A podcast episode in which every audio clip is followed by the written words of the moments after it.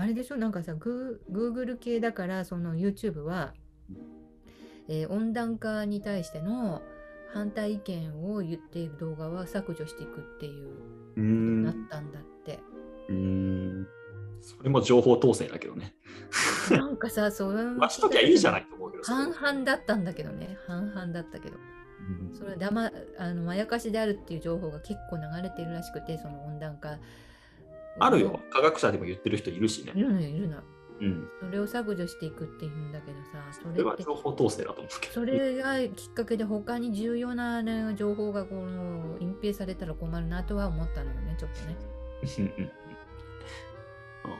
まあまあ、一つもだから Google の在り方を示したんだろうね。 Google はその地球温暖化っていうものが起こってると思ってるし、うん、なんとかしなきゃいけないと思ってますよっていうことの表明だよね、一つのね。そうですね。まあしょうがない、民間企業だからまあしょうがないな。で多分僕らはその規約にあのチェックを入れてるはずだから、知らないうちに、うんね、気づかないけど同意しますっていうところね。そう、多分利用規約に、あ、そう Google の利用規約ってめちゃくちゃ長いから、多分あの中のどっかに、うん、あのあるのよね。そう、普通大体ね、利用規約変えてもお知らせしませんっていうのが入ってるんですよ、入ってる、うん、はい、とか、あの場合によっては勝手に変えることがありますみたいな一文が大体書いてあるから、うん、それ僕らは知らず知らずのうちに同意しますってやってるから、うん、だからそういうことって民間企業の場合は平気で起こりうる、うん、特に Google ぐらい強気でいける企業だったら起こりうるよね。うん、あね、今度それを肯定す、うん、それを意見をあの掲載しても構わないっていう動画配信サイトみたいなのがまたできていく可能性があって、うん、もっと複雑化していくかもわからない、これからいろいろ。まあそうだね、思想、思想別の、その動画配信サイトができるかもしれないね、うん、できていくちゃん大きなチャンネルというかさ、うん、まあまあそうだね、どうなるかわかんないな、それはな。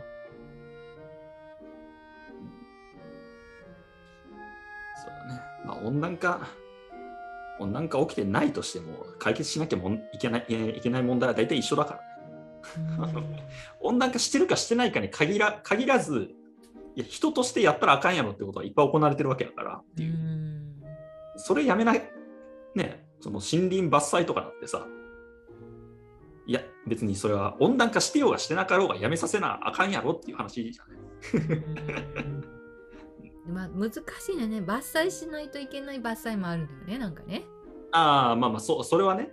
そうそう、うん、その無作為な伐採だよね、だから、うん、そうそうそうそう、アマ、アマゾンのさ領域をさ、なんか畑作るためにさ、いきなり全部切っちゃったりとかさ、ビル建てるために切っちゃったりとかさ、なんかそういうやつだよね。まあでもね、こういういろいろね、災害が多いから、まあドイツなんかもすごい災害があったの、今年。起こっちゃったね。うん、洪水もあったし、ものすごかったのよ。だからあれに対してものすごい今ね、敏感で、そのと温暖化に関する問題がコロナ以上にね、盛り上がってるのね、ドイツ。いやそうだよ、今年知ってるあれだったよ、僕アルジャジーラ見てたんだけど、うん、あの面白いデータ出してて、アルジャジーラがこれ面白いっていうとちょっと不謹慎なんだけど、実はあの山火事、うん、自然発火の山火事って今年めちゃくちゃあったんだよね。で、世界中で起こった山火事の面積の合計をあのアルジャジーラが表してて、うん、アメリカの国土分ぐらい、国土の半分ぐらい、あんななんだ全部、すんごい範囲燃えてるの、実は。うん、だから僕らの知らないところで、多分来年の気候とか、まあ、今、今からもそうだろうけど、もう変化が多分そのね、焼けた分で木とか減ってるわけだからさ、もっとすごい影響になると思う。うーん、深刻だよね、そう。いや深刻。なんかさ、このこう問題が露見、露、露、なんていうのかな、露見する頃にはもう取り返しがつかない状況になる恐れがあるなと思っていて、うん、だからさ、なんかそういうもんじゃない、病気、人間の病気だってそうじゃない。いやそうそうそう、表に出たらもう遅いんだ。遅いのよね、なる前に察知して気をつけて、習慣、あの正しい習慣というかさ、健康的な生活をするっていうことが重要なんだけど、それあの小さいけれどもよく気をつけてればそういう軽症っていうのは自分の体に起きるじゃない、うん、顔色が悪くなるとかさ、うん、なんかこう元気がなく、うん、が元気になくなるとか眠くなるとかさあるんだけども、そういうの見過ごすと大きな、ね、病気がどっときて、そこからが治しにくいのよすごく、うん、それと同じでこの地球自身ももうあちこちでこういう細かい災害がこう起きてたら、これはもう相当進んできてるっていうことを自覚しなきゃいけない段階なんだよね。そうそうそうそう。もうもう末期だよね。多分、うんうん、自然としてはね。だって自然が変わるってかなり長期スパンだからね。うん、例えば木一本育てるんだってさ。普通に柱として使える木材に、ね、仕立てるまでさんじゅうねんぐらいかかるわけじゃない。自然のスパンってそんなもんだから、これだけ大きい範囲でこんだけ大きい影響が出てるってことは、もう相当長いスパンでいろんなことがも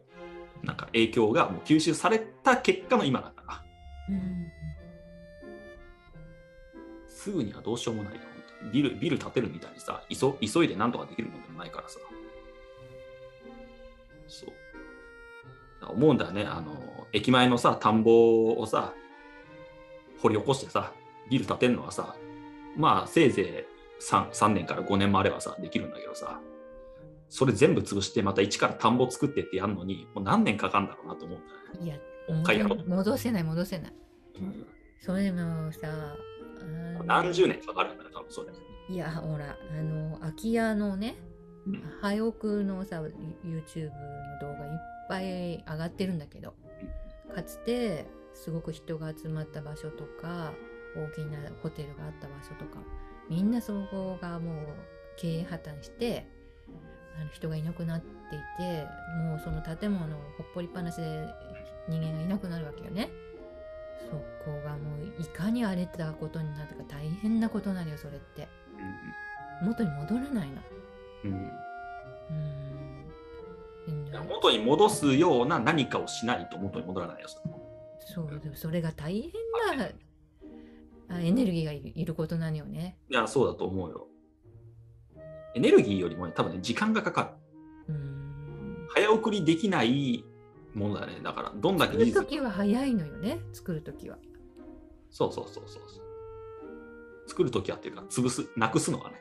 なくすのが大変なのそれ、うん、これからねそっちの方向のことをよく考えていく必要があるよね。あの住宅なんかも余ってるのね今、うん、実際に、僕にね、うん、これからどんどん余るらしいのよ。あのアパートとかね今ねものすごいのよね。あのワンルームでいちまんえんのがもうね余っちゃってて、うん、もうどんどん安くなってきてるみたいなのね、あの住宅が、うんうん、もうすごいもう大変なことなのよ急に。特にこのコロナで学生がみんなさ故郷に帰っちゃったりなんかして、うんうん、学生向けに作ったさワンルームとかの安いさところほど余っちゃってるのよね、うん、で今必要なのはすごく広くてコロナ対策ができる家なのよ。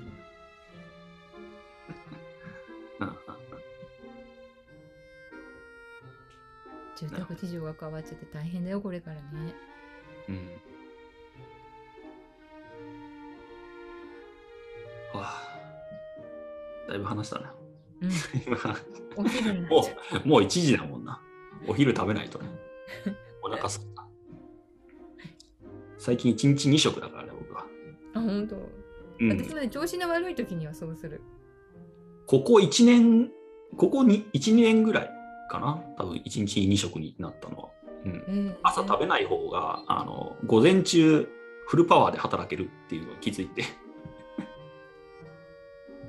調子いいんだよね。頭回るんだよねやっぱあのお腹に何もない方が。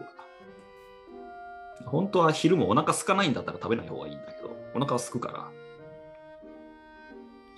どうしてもこの世の中さ何でもあるから食べ過ぎちゃうからね。そうそう、食べ過ぎも病気の原因だからねかなりの、うんうん、空腹ね、まあ有名なオートファジーっていう言葉もね、世間にも広まったぐらいだし、じゅうろくじかん胃袋上げといたらいいかなっていうね、うん、あとっていうのをなんとなくの目安にしてるけど、僕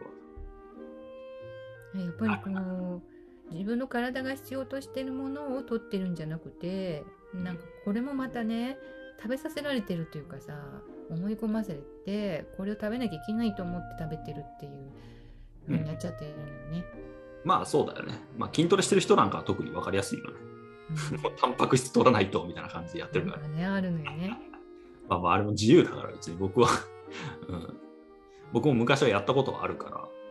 らに や, やればいいと思う。検証できないからね、多分ね。あれちゃんと調べてる人どんだけいるのかなって思う。だからその自分が取ったタンパク質の量と実際についた筋肉の量でどれぐらい変わるのかって個人差があるからね。そうそうそうそうそうそうそう。だからいっぱい取りゃいいってもんじゃないはずなんだもんだね。だからちょっとで足りる人もいれば本当にいっぱい取らなきゃいけない人も多分いて、うん、それをちゃんと自分の体で感じながら毎日やってんのかっていうことの方が多分大事だと思うんだよね。僕だからそういうのでヨーグルトやめたんだよね、だいぶ前に。なんかヨーグルトもそう、なんか最近あまり人気ないのよね。まああれはなんか、まあ、メディアのブームの分だと思うんだよね、それは、うん、そう。いや僕は単純に食べててお腹が重くなるって気づいたからやめたんだよ。私もねちょっとねあれは脂肪分が多いんじゃないかなと思って今は食べてないんだけど、前は相模原にいた時にさ、なんかほらヨーグルトメーカーでさ夢中になって食べた時もあるんだけどなんかね牛乳ってちょっと怪しいんだよね、牛乳もね、うん、まあそんなこと考え出すと食べるものがなくなっちゃうんだけど。いや本当に本当にそうだよそうだよ。一定の部分は受け入れてるけど全然僕、まあ、毒をねたまに入れるのもね大事かなとは思ってはいるんだけど、特に川田さんはまあ別だけど人付き合いがあるから僕とかは、あそういうのもね外食とかがある人は大変だよね。そうだから毛嫌い、いやもうもう毛嫌いしないようにはなったけどね。全然僕は外食は外食で美味しいと思って食べれるし、ジャンクなものも食べれるし、別にまずいとも思わないし、ジャンクなもの体の負担は重いなと思うけどね、うん、まずいとは思わない、普通に美味しく食べれるから、まあ、たまにはいいかなぐらいでやってるけどそう。その分まあいちにちにしょくで過ごすとさ、まあ、毎日ある種のデトックスだからさ、うん、毎日がだからまあまあそれでプラマイ全然あの割には合ってるかなと思ってるけど、まあ、自分のなんかリズムというか体調のがこう自分でよく分かってれば、うん、そうそうそうそういいんじゃないかと思うね。その管理の問題だけ、自分はどう、どうした時に調子が良くなるのか、うんうんうん、ちゃんと調べていくっていうね、自分の体を通して、うん、杉野さんみたいにこう慎重な人はね偉いなと思う。私なんかほら怪我したりさ入院したりしながらようやくそうなったんでねもうさ本当恥ずかしいんだな、いろんなこう失敗を経てそういう管理ができるようになったというか。いや僕もそうだよ、僕もだって一回不眠症になってるから不眠症になるまで追い込んだか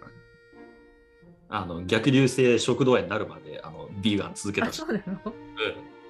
なんか結局そうなっちゃったよ。なんかそう ビ, ビーガンを目指そうとしたら今度はなんか反発で甘いものばっかり欲しくなっちゃって、あその食べ過ぎてあの食べ過ぎが続くと逆流性逆流性食道炎っていうのがあるんだけど、あっちゃってそう。僕もそんなんだよ、だから僕も割と極端だよ。そういうのがあったからあのようやくバランスが取れるようになっただけで、今は一旦はねある程度極端にやらないと分かんない、僕は少なくとも、うん、人間っていうのはね悲しいものでね、分かっててもね、うん、あ痛い目に遭わないと分かんない、ね、そうそうそうそう痛い目に遭うもんなんだ、遭うことによって学ぶから結局、うん、